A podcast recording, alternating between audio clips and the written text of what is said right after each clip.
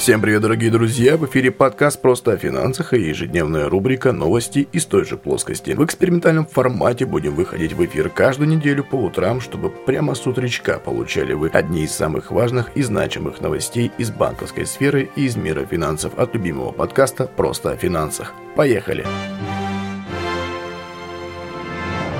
Правительство разрешило получение ИНН в электронном формате. По информации с портала Банкиру, правительство РФ на заседании в среду утвердило поправки в налоговый кодекс, согласно которым гражданам предоставляется возможность получать в электронном виде уведомления о присвоении индивидуального налогового номера. Об этом заявил премьер-министр Михаил Мишустин. Правительство продолжает расширять список услуг и сервисов, которые можно получить в электронной форме. Это значительно облегчает и ускоряет многие формальные процедуры, в том числе связанные с получением нужных документов и справок, избавляет людей от необходимости посещения целого ряда учреждений и ведомств, особенно в условиях сложной эпидемии эпидемиологической обстановки, пояснил глава Кабмина. По его словам, теперь на едином портале государственных и муниципальных услуг любой гражданин может не только подать заявление о постановке на учет в налоговом органе, но и получить в электронном виде уведомление о присвоении ИНН. Более подробно про налоговую можно узнать в выпусках 11, 21 и 24 подкаста «Просто о финансах».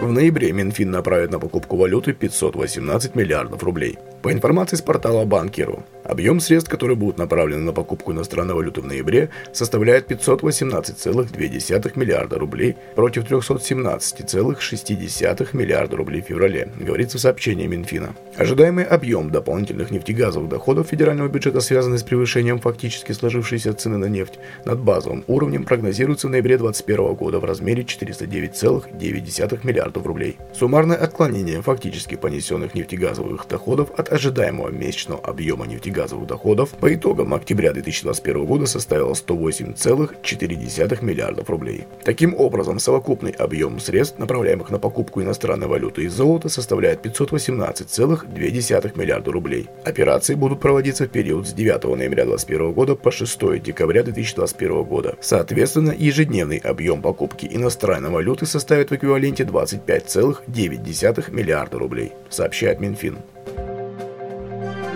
В Челябинске будут судить создатели финансовой пирамиды на 104 миллиона рублей.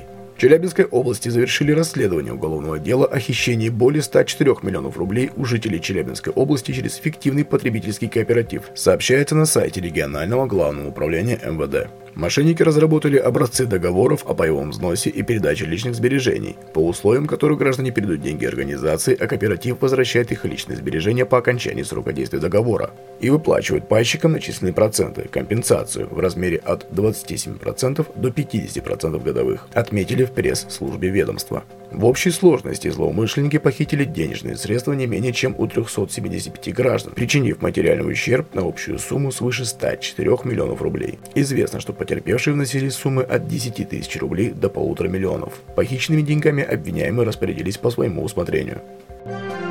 Объединенное кредитное бюро пересчитало индивидуальный кредитный рейтинг россиян. Объединенное кредитное бюро ОКБ разработало и запустило новую модель расчета индивидуального кредитного рейтинга ИКР и пересчитало кредитный рейтинг россиян. Теперь бюро оценивает кредитную историю заемщиков по шкале от 1 до 999 баллов. Чем выше рейтинг, тем ниже кредитный риск заемщика, тем лучше он выглядит в глазах банков и других кредиторов. Старой модели шкала ИКР варьировалась от 0 до 1250 баллов. Существенным отличием новой модели от старой бюро называет то, что рейтинг больше не зависит от действий третьих лиц, а только от самого заемщика. Например, недавние запросы кредитной истории заемщика от банков и МФО больше не будут негативно влиять на его рейтинг. Новая модель отталкивается от актуальной на сегодняшний день информации из базы кредитных историй ОКБ, которая насчитывает уже более 515 миллионов кредитных историй. Ознакомиться со своим новым рейтингом заемщики могут бесплатно в личном кабинете на сайте УКБ при запросе кредитной истории. Более подробно, как это сделать, можно ознакомиться в 42-м выпуске подкаста «Просто о финансах». Все ссылки прикреплены в описании к данному выпуску подкаста. Ну что, дорогие друзья, всем доброго-доброго утра еще раз. Четвертый выпуск подошел к концу. Новости из той же плоскости. Завтра у нас уже пятница, последний, пятый выпуск новостей на этой рабочей, нерабочей, непонятной для многих недели. Всем желаю удачи, любви и терпения. Берегите себя, своих близких и свои финансы. До новых встреч, до скорых встреч. Завтра снова в эфире. Ну все, пока-пока.